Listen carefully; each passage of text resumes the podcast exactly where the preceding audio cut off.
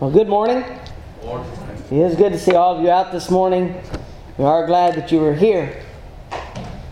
Today we continue a study that we have begun a couple of weeks ago on 2 Peter chapter 1 and particularly verses 5 through 7 and we'll use those uh, later in the lesson. Uh, but we're studying fruitful Christian growth and what we need to do as Christians in order to grow. There are certain things that we need to add to our lives, certain things that need to define us, basically, as Christians. And what we are looking at today is how we are to grow in knowledge. Growth in knowledge. Knowledge is defined in a couple of different ways. The, the basic definitions that we are given facts information and skills acquired by a person through experience or education. The theoretical or practical understanding of a subject. Another definition awareness or familiarity gained by experience of a fact or situation.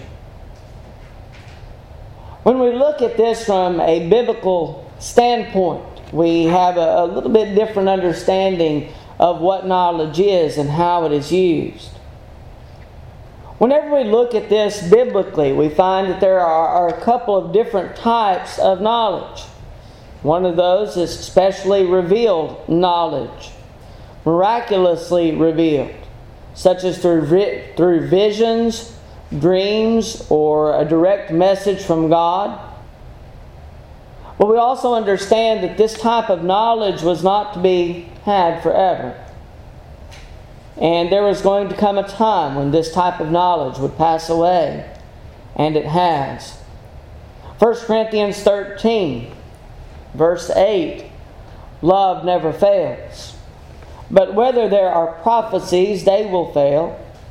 Whether there are tongues, they will cease. Whether there is knowledge, it will vanish away. For we know in part, and we prophesy in part, but when that which is perfect has come, then that which is in part will be done away.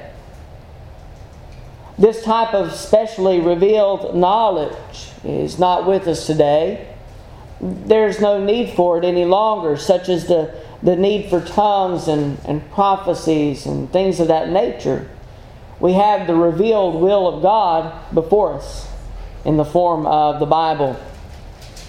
And having that revealed will, we are able to share it with others, and we are able to come to a knowledge of God through it. Knowledge of what has been revealed to us in God's Word. That's the kind of knowledge that we're talking about today. This knowledge is acquired through hearing and studying God's Word. I remember hearing a, a sermon by Hugh Fulford in Gatlinburg a couple of years ago, and, and he gave a sermon on Matthew chapter 25, and, and particularly the, the parable of the virgins. And he gave a list of things that could not be borrowed. And one of the things that could not be borrowed is knowledge. He said he remembered uh, someone speaking to a preacher, maybe a preacher spoke to him of it. But someone had come and said, "Now I, I would do anything to have the kind of knowledge that you have. And he said that's something that can't be borrowed because it's something that we acquire as we study God's Word.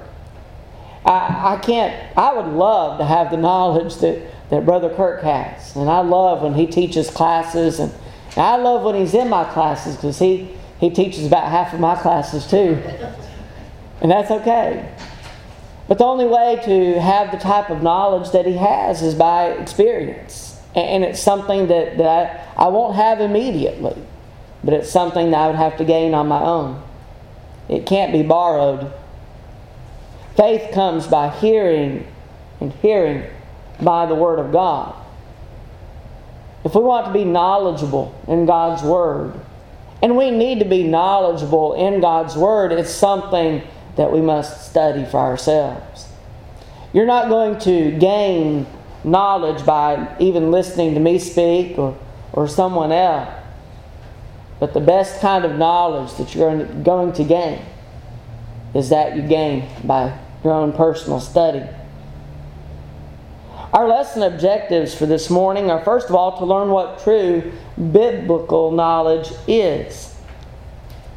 And number two, to learn how we are to grow in this knowledge of God and His Word. First of all, we have reasons for growth in knowledge. There are certain reasons that we are given in Scripture that we should grow in our knowledge. There is a great difference between a new Christian and a seasoned Christian, and that difference is basically knowledge. There are things that we apply to our lives, but it's all dealing with knowledge. Christians are advised to grow from the basic knowledge that brings us to salvation. You're not to continue in that knowledge. You may find out what you need to do to be saved. Uh, we look at the conversions of the Bible. Uh, the Philippian jailer, we've been studying him a little bit on Wednesday nights. And as you look at the jailer, he was an alien sinner. And so, whenever uh, they begin to speak to him, he is told, Believe, and you and your household will be saved. Well, that's because he needed to believe. That was the, the first thing that needed to happen. And when he believed and when he understood what was necessary in order for him to be saved, it was necessary for him to be, be baptized for the remission of his sins. Acts 16. And he was. But I know that he wasn't to continue only in that knowledge. We need to gain more knowledge in, regard to God and His Word. You know, there are, a lot of comparisons that, that I could think of, but one of them that comes to mind is school. Did you ever have certain classes in school that you were just happy to maybe get a C, maybe just get by and just pass the class? Is God happy with us just passing as Christians? Or does He want us to be better than that? Even if you did just pass the class, I guarantee your parents would have been happier in some regards if you made better grades. God wants us to make the best grades that we can in regard to our Christianity. Peter, writing to persecuted Christians, uses the example uh, of new Christians to teach them how they should desire the word. 1 Peter chapter 2 and beginning with verse 1. Therefore, laying aside all malice, all deceit, hypocrisy, envy, and all evil speaking, as newborn babes, desire the pure milk of the word. As newborn babes, desire the pure milk of the word, that you may grow thereby if indeed you have tasted that the Lord is gracious. A newborn babe is, is not going to be able to partake of solid food for some time, but they are to grow. We expect them to grow to be able to partake of solid food. And in the same way that we expect newborn babes to grow in their nourishment, and their desire for nourishment. So we are expected as Christians to grow in our desirement and our desire for spiritual nourishment. Christians are not to remain as babes in Christ. 1 Corinthians 3, and beginning with verse 1. 1 Corinthians 3, verses 1 through 3. And I, brethren, could not speak to you as to spiritual people, but as to carnal as to babes in Christ. I fed you with milk and not with solid food, for until now you were not able to receive it. And even now you were not able, for you are still carnal. In Hebrews chapter 5 and verse 12, For though by this time you ought to be teachers, you need someone to teach you again the first principles of the oracles of God. And you have come to need milk and not solid food. They needed to grow, and they were told that they needed to grow. The Corinthians, as well as the Hebrews uh, addressed in the letter, were guilty of remaining in the same knowledge and understanding they had when becoming Christians and were not able to receive the meat that they should have been able to receive. As we look at 2 Peter chapter 1 and beginning with verse 5 and the characteristics that we have been studying, he says, But also for this very reason, giving all diligence, add to your faith virtue, to virtue, knowledge, to knowledge, self control to self control, perseverance, to perseverance, godliness, to godliness, brother, brotherly kindness, and to brotherly kindness, love. For if these things are yours and abound, you will be neither barren nor unfruitful in the knowledge of our Lord Jesus Christ. Notice again what it says in verse 8 if these things are yours and abound, you will be neither barren nor unfruitful in the knowledge of our Lord Jesus Christ. See, knowledge of the fruit presented here provides us with knowledge of Jesus Christ and leaves us neither barren nor unfruitful. Growing in this knowledge is paramount to our spiritual growth. We must have knowledge of these characteristics in order to really know of Christ and who He is and what He stood for. Knowledge of God's Word helps us to know the difference between the truth and false teaching. In the Sermon on the Mount, in Matthew chapter 7, Jesus warns in verses 15 through 20, Matthew 7 and verse 15. Beware of false prophets who come to you in sheep's clothing, but inwardly they are ravenous wolves. You will know them by their fruits. Do men gather grapes from thorn bushes or figs from thistles? Even so, every good tree bears good fruit, but a bad tree bears bad fruit. A good tree cannot bear bad fruit, nor can a bad tree bear good fruit.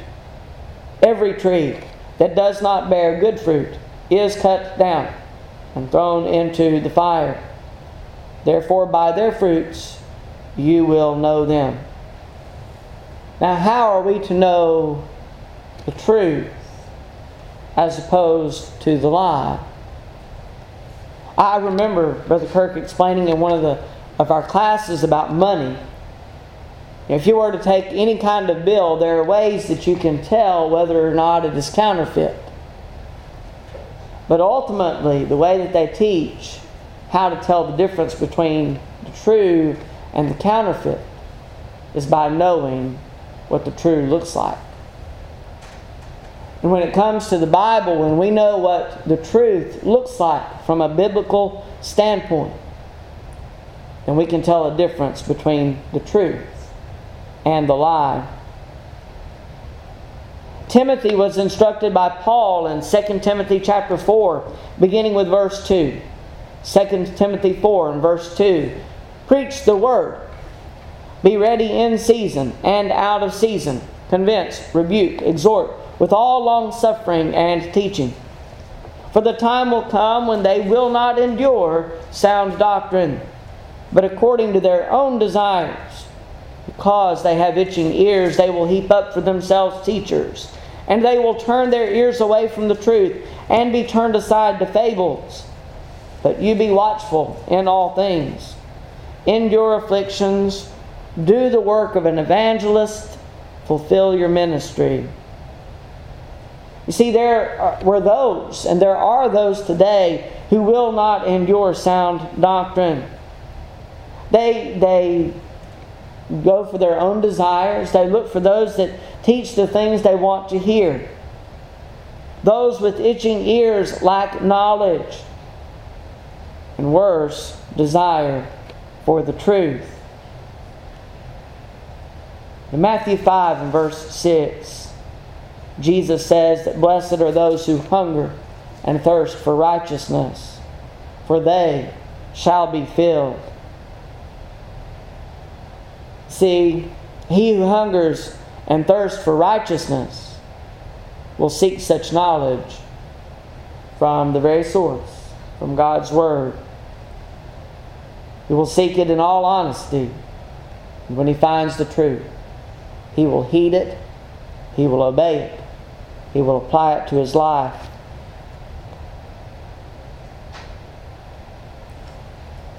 There are many things that I could go on and tell you what you should know about the Bible. This is a very short list. But these are things that you should know. When it comes to knowledge of the Bible, you should know how to use it. And we're, we're working on that. We're, we're going through some lessons on Sunday nights that, that really eh, get down to the nitty gritty, I guess you could say, about the Bible, what we should know about the Bible. But you should have a knowledge of the Old Testament. And there are reasons that you should have a knowledge of the Old Testament. There are many lessons that we can learn, and, and as we, we learn from the New Testament, these things are written for our learning. Let's begin with the faith of our fathers we should know of the faith of our fathers. Our knowledge of faith begins with the example of those who have gone before us. Look at Hebrews chapter 11 and look at the, the list that we have there Abel, Enoch, Noah, Abraham and Sarah, Isaac, Jacob, Joseph, Moses, and the list continues. But all of these lived in faith. And there are lessons that we can learn from each of them. Our faith in God and His creation of the world is founded upon the faith that begins in the Old Testament. Hebrews 11 and verse 1. Hebrews 11 and verse 1 now, faith is the substance of things hoped for, the evidence of things not seen. For by it the elders obtained a good testimony. By faith we understand that the worlds were framed by the Word of God, so that the things which are seen were not made of things which are visible.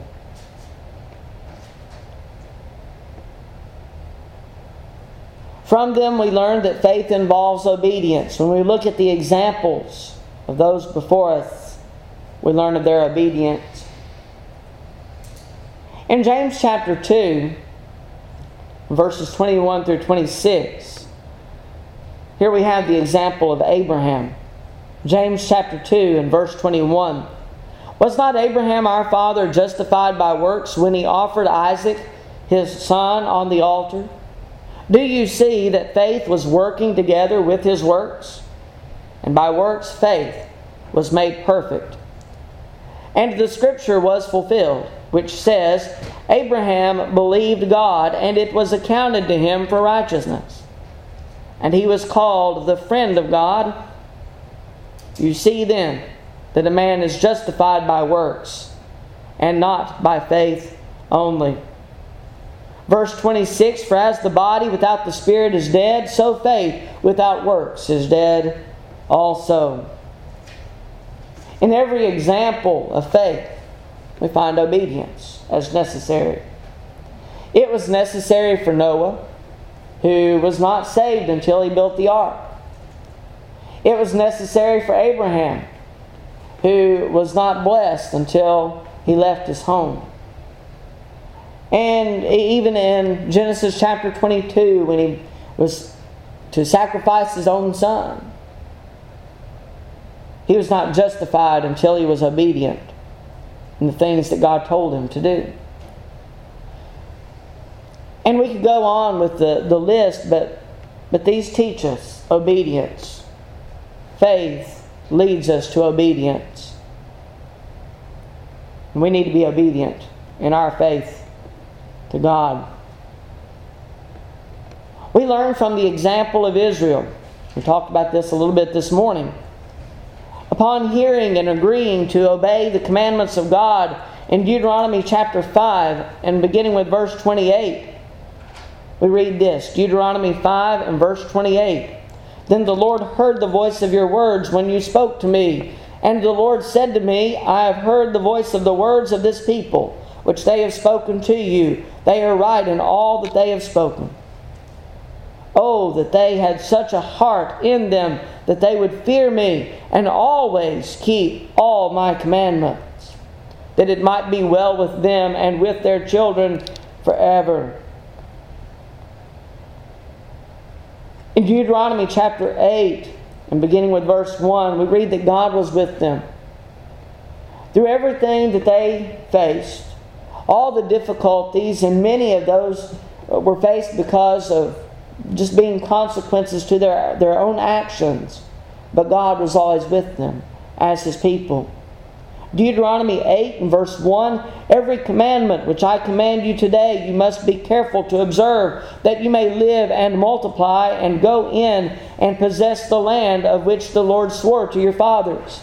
And you shall remember the Lord, that the Lord your God led you all the way these 40 years in the wilderness to humble you and test you, to know what was in your heart whether you would keep his commandments or not. So he humbled you, allowed you to hunger, and fed you with manna which you did not know, nor did your fathers know, that he might make you know that man shall not live by bread alone, but man lives by every word that proceeds from the mouth of the Lord. Your garments did not wear out on you, nor did your foot swell these forty years. You should know in your heart that as a man chastens his son, so the Lord your God chastens you. Therefore, you shall keep the commandments of the Lord your God to walk in his ways and to fear him. And though they turned their backs on God, and he did not keep them from suffering from the consequences of their actions, he still loved them and offered them redemption. In the book of Hosea, chapter 11 and beginning with verse 9 or verse 1. Hosea 11 verses 1 through 9. When Israel was a child, I loved him. And out of Egypt I called my son. As they called them, so they went from them. They sacrificed to the Baals and burned incense to carved images. I taught Ephraim to walk taking them by their arms. But they did not know that I healed them. I drew them with gentle cords, with bands of love, and I was to them as those who take the yoke from their neck. I stooped and fed them. Verse 9 I will not execute the fierceness of my anger. I will not again destroy Ephraim, for I am God and not man, the Holy One in your midst and I will not come with terror. Why do we need to know these things? We need to know of the faith of our forefathers so that we can build our own faith by their example. So that we can learn to follow the commandments of God as He desires that we do. We need to know what Israel went through because when we learn of Israel and we learn the, that they faced the consequences of their actions, we learn that we too will face the consequences of our own action. But even when we face these consequences, even though God does not keep us from the consequences, He is with us. And as He led Israel all the way, those 40 years, so he still leads us today. There are many lessons that we can learn from the Old Testament, and these are only a couple. But we should also have a knowledge that goes beyond the Old Testament. We need to have a knowledge of the New Testament as well. And as we study the New Testament, we learn, uh, learn of the connection between the Old and the New Testaments. It has often been said that the New Testament is the Old Testament revealed, while the Old Testament is the New Testament concealed. And there are many things in the New Testament that are revealed to us in their pages, things that we learn about in the Old Testament, but maybe we don't have a complete understanding, a complete knowledge of. But we need to have a knowledge of the New Testament. You should know that the ordinances and prophecies from God pointed to the coming Christ. It has been said that, that possibly, maybe one of the most pivotal moments in Scripture or in existence, period, is the birth of Christ. And I think there may be uh, something to that.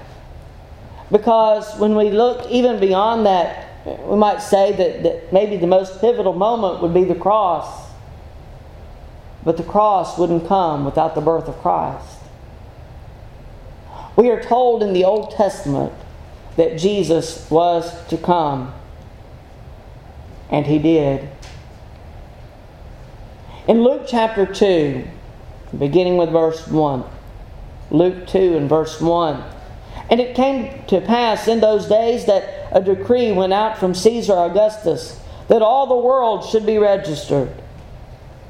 Verse 4 Joseph also went up from Galilee out of the city of Nazareth into Judea to the city of David, which is called Bethlehem, because he was of the house and lineage of David, to be registered with Mary, his betrothed wife, who was with child.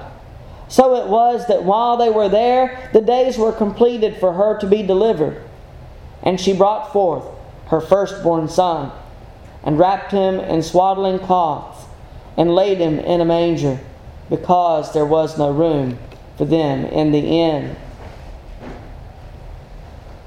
Jesus was born to humanity, to a virgin it had been prophesied that Jesus would be born into this world. Isaiah 9, verses 6 and 7. Isaiah 9, verses 6 and 7. For unto us a child is born, unto us a son is given, and the government will be upon his shoulder, and his name will be called Wonderful, Counselor Mighty God, everlasting Father, Prince of Peace. Of the increase of his government and peace there will be no end. Upon the throne of David and over his kingdom to order it and establish it with judgment and justice for that time for, from that time forward even forever the zeal of the Lord of hosts will perform this Jesus came. Just as it was prophesied that he would come, so he came.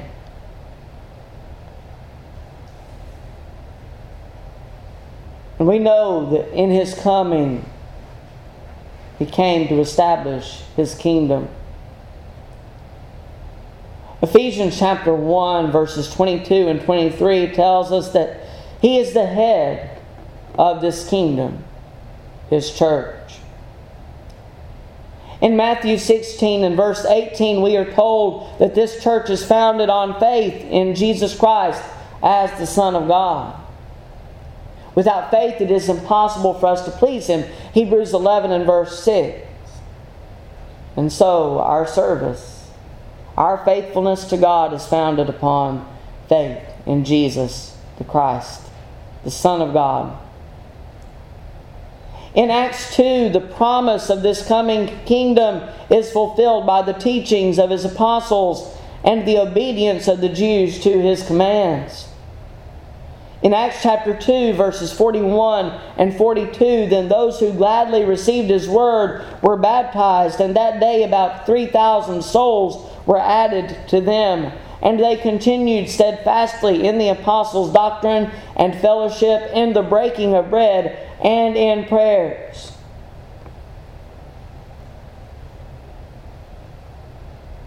We are part of that same church that was established on the day of Pentecost. By obeying the word just as they did, repenting, being baptized for the remission of sins, when we do that, we are added to the Lord's body by the Lord Himself. We are the church that is described in Acts chapter 2.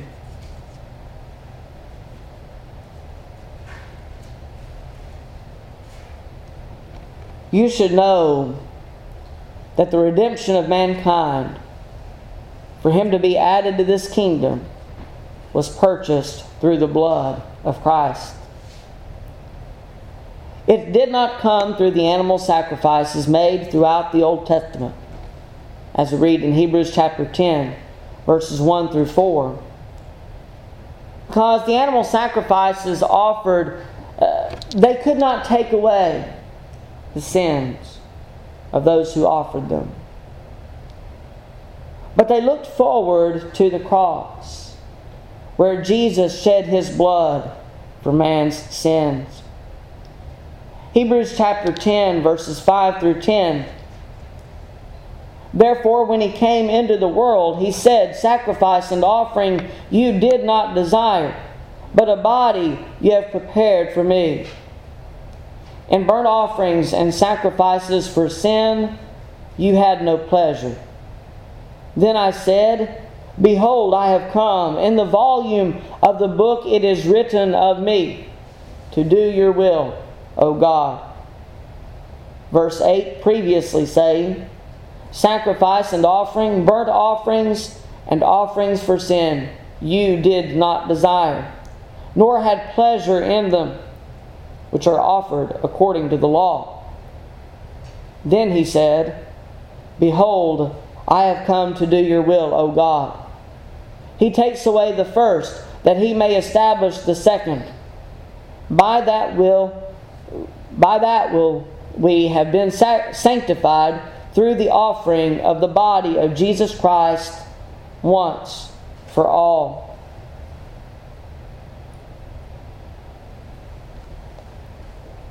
Through the blood of Christ, we may be reconciled to God.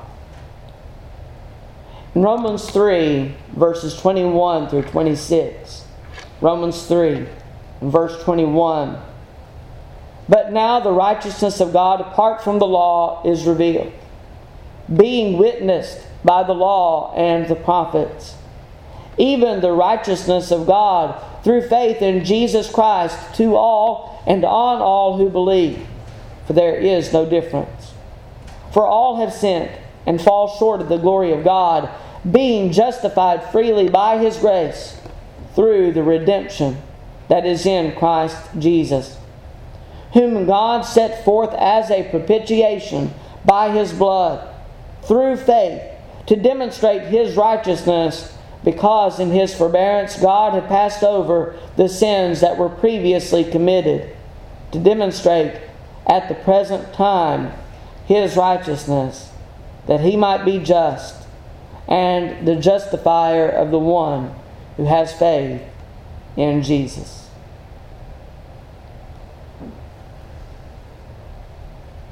Through the blood of Christ, we can be redeemed.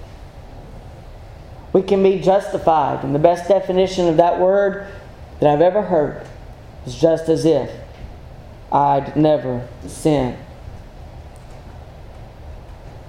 But for the blood of Christ to cleanse us, it means that we need to do those things that are necessary to come in contact with that blood.